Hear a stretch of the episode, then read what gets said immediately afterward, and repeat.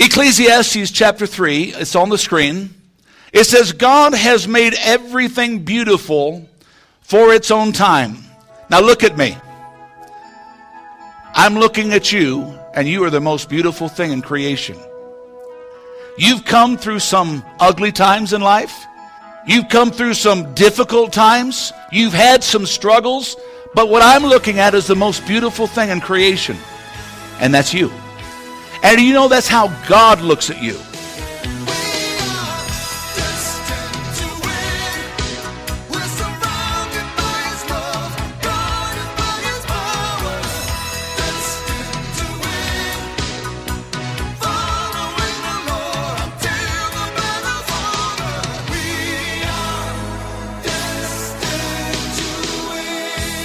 Welcome to the Destined to Win podcast with pastor and teacher Tim Masters. Pastor Tim is the senior pastor of Victorious Life Christian Center in Flagstaff, Arizona. I'm Joe Harding, inviting you to join us for worship services Sunday mornings at 10 a.m. at the Flagstaff Middle School Complex. For more information on the ministries of Victorious Life Christian Centers or to make a donation, visit us online at vlccaz.org.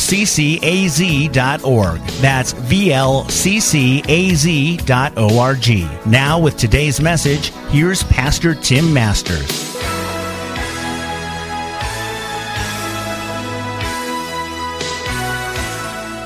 If you have your Bibles, uh, open them this morning. We just have a, a small portion of Scripture to look at.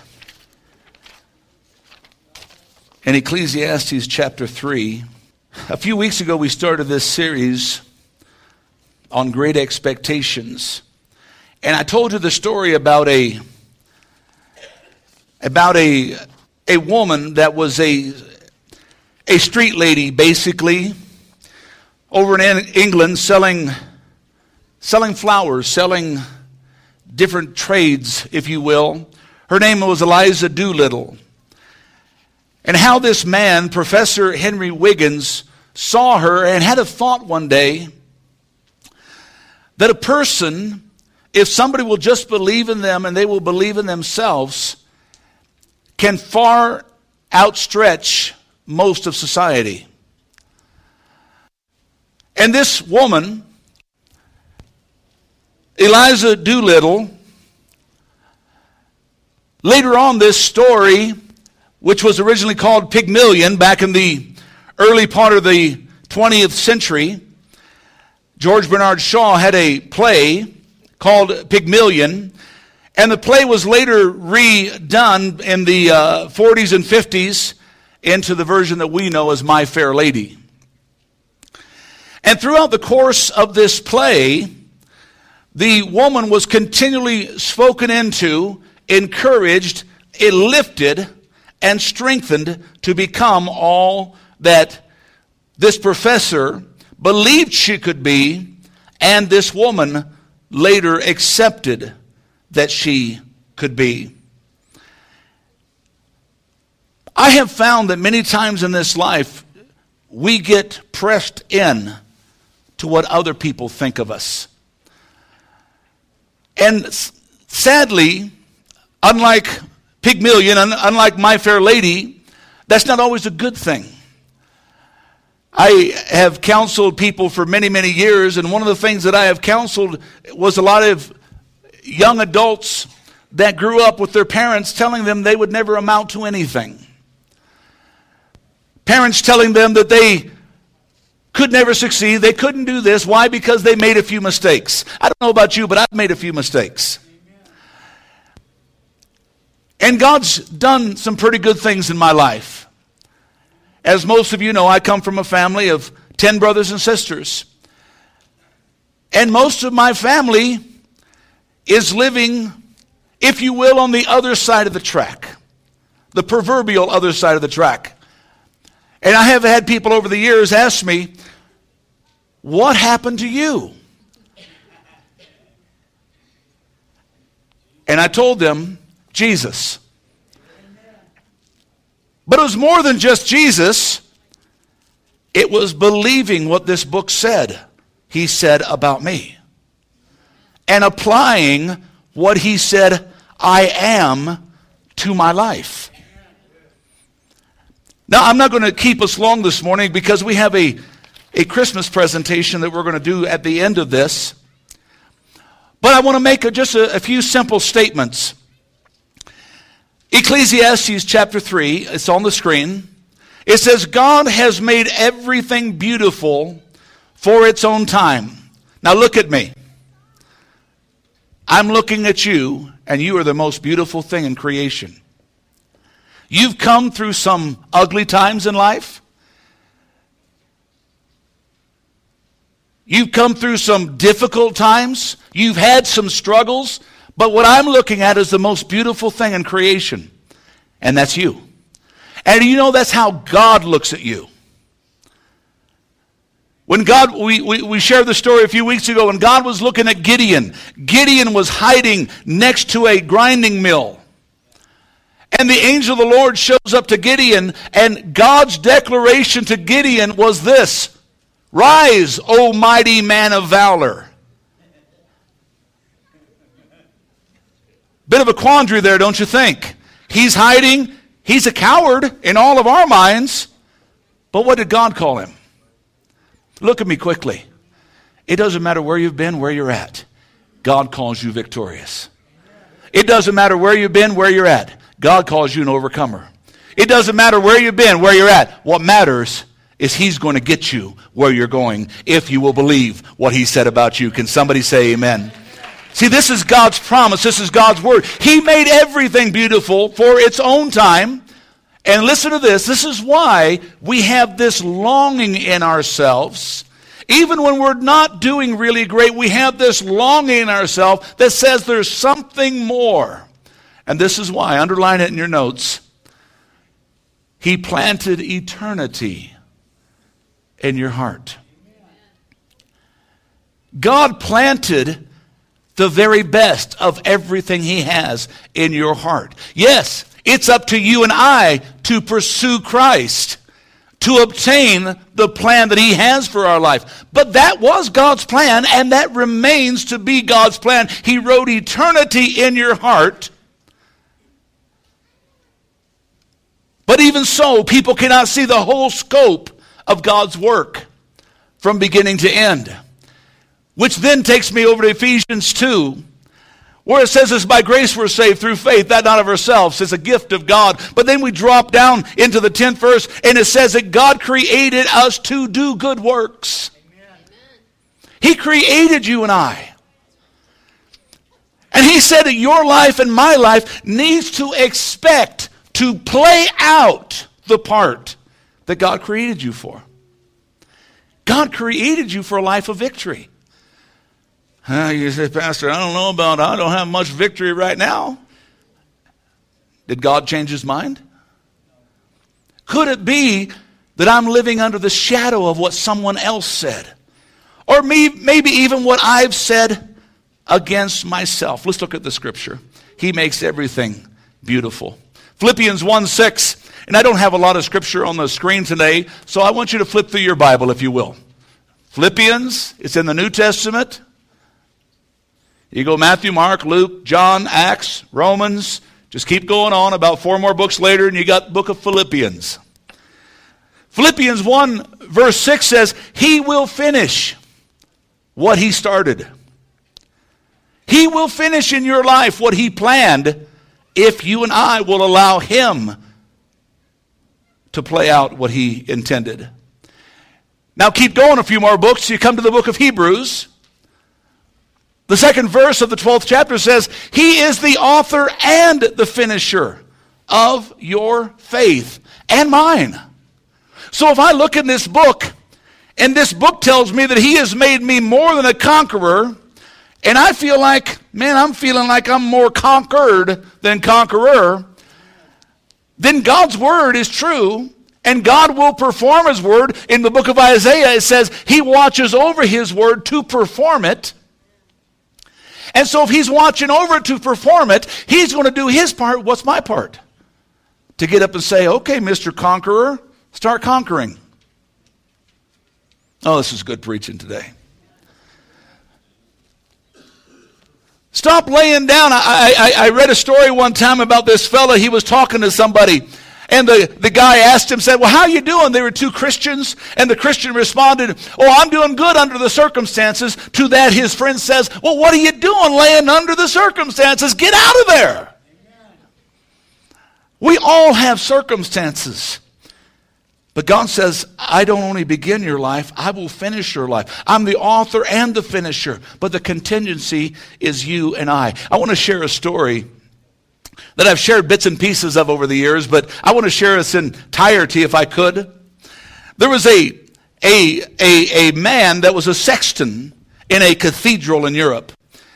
A sexton basically is a custodian. He's a guy that takes care of things and watches over this, this magnificent facility and, and, and the place of worship.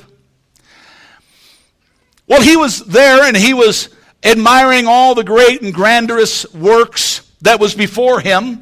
And he was making a, a final final circuit around the building, just making sure everything was correct. And he was going to check the choir loft and the organ loft and the balcony and the front of the church and the back of the church and all over. And all of a sudden he was startled when he heard footsteps walking through the building. He turned around and he, around and he saw a man that was, that was kind of raggedly dressed in slightly tattered clothes walk up to him. He had a he had a fedora on and, and not a very good shape. It was kind of worn out and, and a bit like that. And he and he said, Excuse me. Uh, the church is closed and, and we're getting ready for the holidays and, and so you, you cannot stay here. We appreciate you coming, but you must come back later. And the man said to him, he said, Sir, I have traveled quite a distance to see the great organ in this cathedral. Would you mind opening the console that I might get a closer look at it? And the man was appalled. He said, Don't you understand that you're in the house of God? I had to put that piece in there. That little enunciation makes it sound more realistic. Okay, yeah, it doesn't. This sexton was about to enter in to the orchestration of God's plan for life. He was about to see life from a very different perspective. And I want you today to journey with me for the next few minutes. And let's look at life from the perspective of the conductor, who is God Almighty. Listen to me just quickly. Before you were ever brought into this world, God had your whole life orchestrated. From the moment you were conceived, the moment life began, your whole life was orchestrated before you. And God says, I've got a plan for you, Patrick. So beautiful. And I want to play it out. Let me conduct your life. Kelly, I have lined out the score of the chart that you're to follow.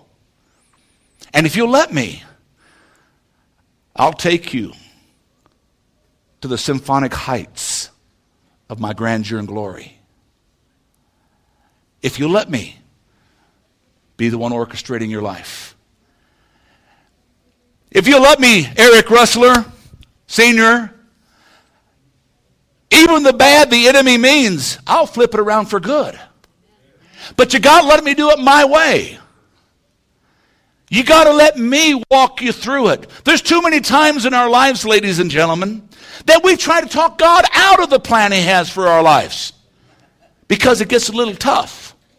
It gets a little hot. How many ever been just on fire living for God and everything just kind of falling apart? Okay, we got two people raising their hand. The rest of you must be a whole lot holier than me. Gary, how, what do you think? You had a few problems in your life? One or okay, just, okay. Just one or two. But God has the plan. He has made it beautiful. He has already orchestrated. He has set it forth. The sexton said, No, you, you, you can't do that. This isn't the way it's supposed to be.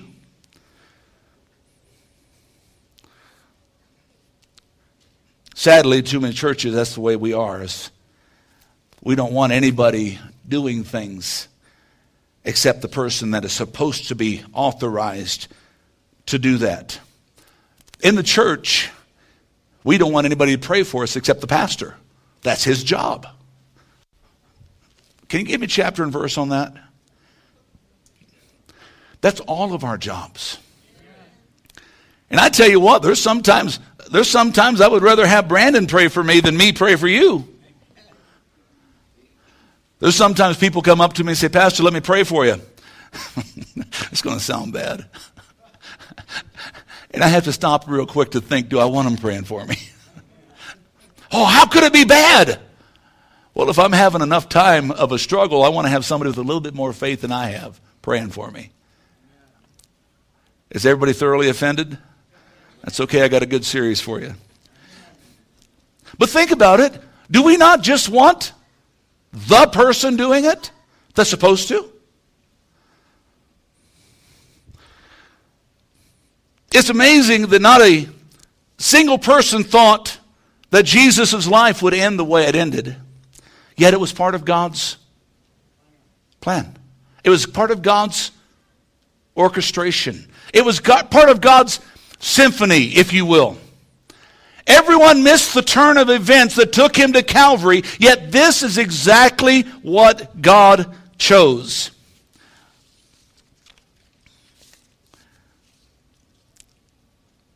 The sexton refused the stranger. But the man seemed so persistent and so insistent that he finally gave in. He opened the cathedral console and he showed the, the great, uh, beautiful uh, uh, organ and everything. And then all of a sudden he asked the unpardonable question May I sit on the bench?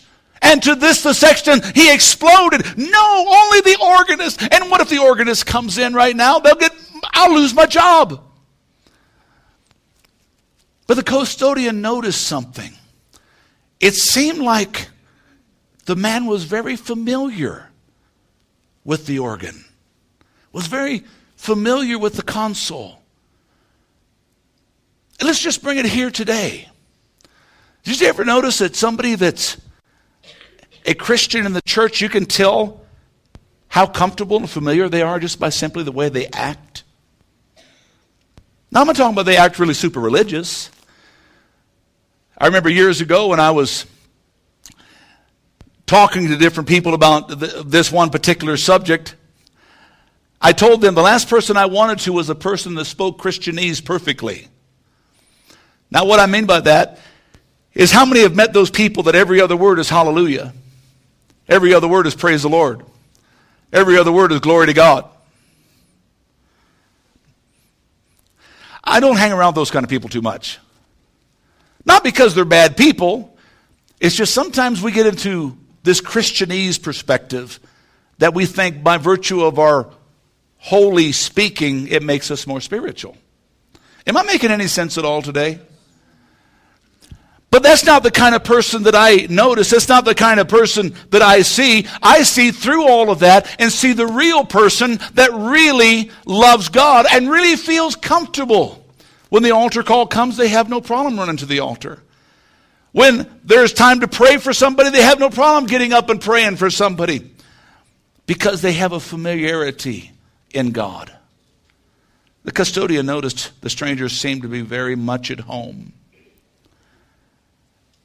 And so he didn't get struck at all by surprise when the stranger asked if he could be allowed to play the organ.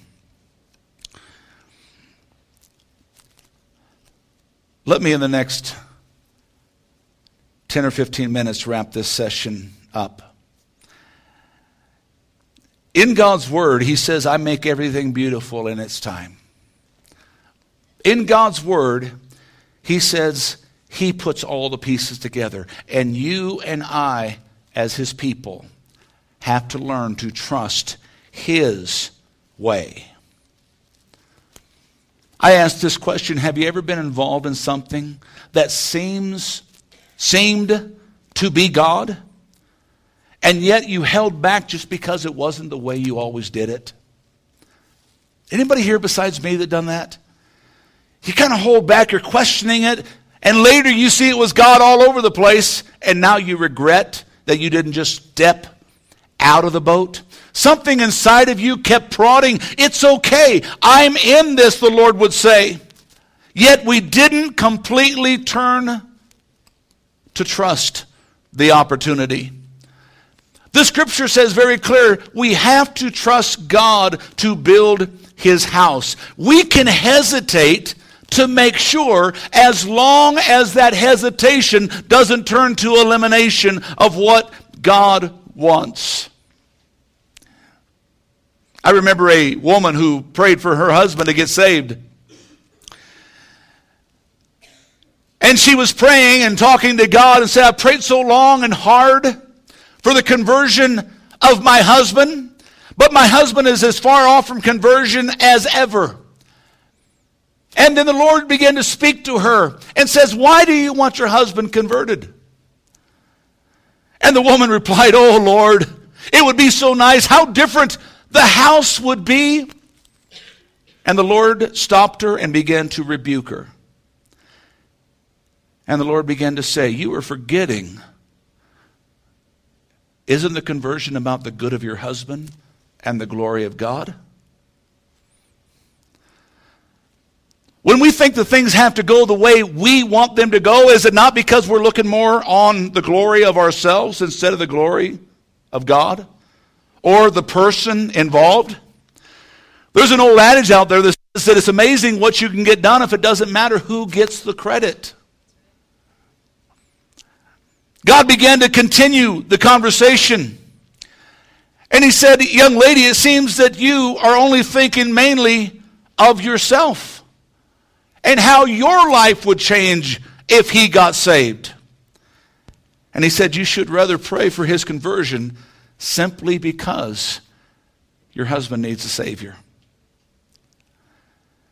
When something is happening in your life as a Christian, even if it didn't go the way you thought it should go, should it not be just that we rejoice in the fact that it all worked out in the end? Isn't that a good way to look at it? Maybe I'm too simple. Let's take a look at some perspectives in the scriptures. Peter was in, it was in a solid bottom boat, and there was a great storm, but yet he was in a solid bottom boat, and he sees Jesus walking on the water. And Jesus tells him, Come. Think about it. Solid bottom, water. Come. Bottom, water, Jesus. Hmm. But what did he do? He stepped out of what he knew was working into what he didn't know was going to work. And he walked on the water. There's times in our lives when we don't step out of the things that we are comfortable in that God is trying to lead us to just simply because it doesn't look like it's going to work. We have already rationalized well, this isn't the way it's going to happen. And God says, Don't you forget that I'm the conductor here, I'm the orchestrator here, I'm the one putting all of this together.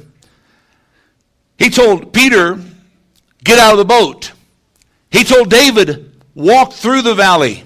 He told Moses, Climb the mountain. He told Abraham, Go where you've never gone before. He told Nicodemus, Have faith. And he told a man named Jairus, who was standing at the bedside of his dead daughter, just believe. This isn't logical stuff. But when God is drawing the plans of your life and mine, don't you think we should trust Him? The man asked if he could play the organ, and the custodian immediately said, Definitely not. No one's allowed to play the organ except the cathedral organist. The man's face fell, and great disappointment was obvious. But he reminded the custodian once again how far he had traveled, and he assured him that no damage would be done. And finally, the sexton relented and told the stranger he could play the instrument, but only a few notes, and then he'd have to leave. Overjoyed, the stranger pulled out some stops, and began to play.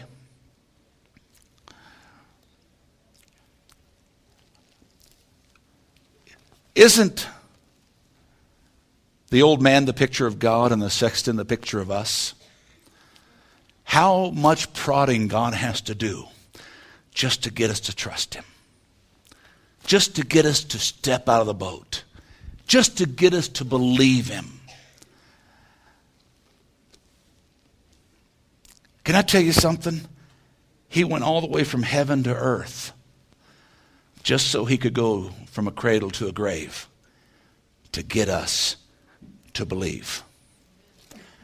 I've learned that even though I don't understand all the pieces of the music that God has planned for my life, that if I will let Him, if I will let His plan be designed His way, He will get me to His glory. So, the final, final part in your notes that I want to ask you is Will we trust God to do what He said? As I've read through the Bible many times in my life, I was always enthralled by the passage in 1 Corinthians 13 that says that we see things imperfectly now, as in a poor mirror. But then we're going to see everything with perfect clarity.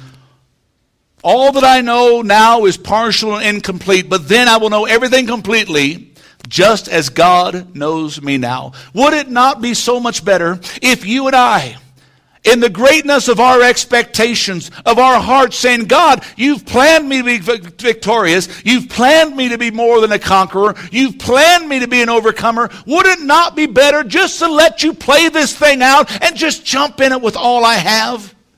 I don't see it all real clear, but I do know that you have it all planned out. Let me go back to the story as we close. Suddenly, the cathedral was filled with the most beautiful music that you could ever imagine. And it seemed to transport the sexton heavenward. And as suddenly as it started, it stopped. The dowdy stranger stepped off the bench, slipped away, and started down the hallway. Wait, cried the custodian. That is the most beautiful music that I have ever heard in my life. This cathedral has never been enveloped by such majesty. Who are you? And after a moment, the stranger replied, My name is Felix Mendelssohn, the one that built the organ. The one that wrote, wrote some of the greatest music of all time. Mendelssohn has now left the building, and the sexton is sitting there saying, I almost kept the master from playing the music of my life. Ladies and gentlemen, God calls you victorious. God calls you a conqueror. God calls you the head and not the tail. He calls you an overcomer. Why do we let anyone or ourselves call us anything different? Why do we not let the Master play the music of eternity in our hearts? This Christmas, I want to give you this scripture Colossians 3. Since you have been raised to a new life in Christ, set your sights on the realities of heaven, where Christ sits in the place of honor at God's right hand, and think about the things of heaven and not the things of this earth. Can I put that into perspective of our sexton, and the minstrel Mendelssohn. Mendelssohn never took his sights off of heaven. But though the sexton was in the glory of the cathedral, in the glory of what should have been God's house, he missed the greatest music ever played.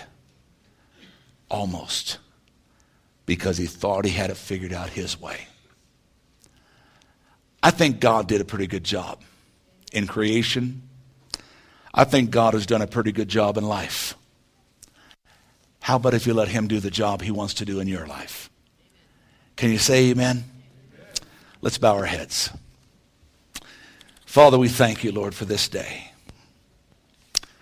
We thank you, Lord, for the time that we have. We thank you, Lord, in the name of Jesus, that it's not by might and it's not by power, but that it's by your Spirit that we have everything today. You are the one that has put together the symphony of our lives. And God, you have nothing planned but good things for our lives. And God, we allow so many struggles. We allow so many difficulties simply because we don't let the music just play out. Let the orchestra and the symphony be conducted by you. Help us, God, to take our eyes off of this earth and put them on you, that we could do all you called us to do, Father, in the midst of our lives in Jesus' name. Pastor Tim Masters with this week's message on the Destined to Win podcast. Destined to Win is made possible with the prayerful and financial support of those destined to win. To donate online, visit vlccaz.org. That's vlccaz.org. Destined to Win is a production of Victorious Life Christian Center with services Sunday mornings at 10 at the Flagstaff Middle School Complex. Complex. I'm Joe Harding. For Pastor Tim Masters and the congregation at Victorious Life Christian Centers, you're invited to join us here next week for another edition of the Destined to Win podcast.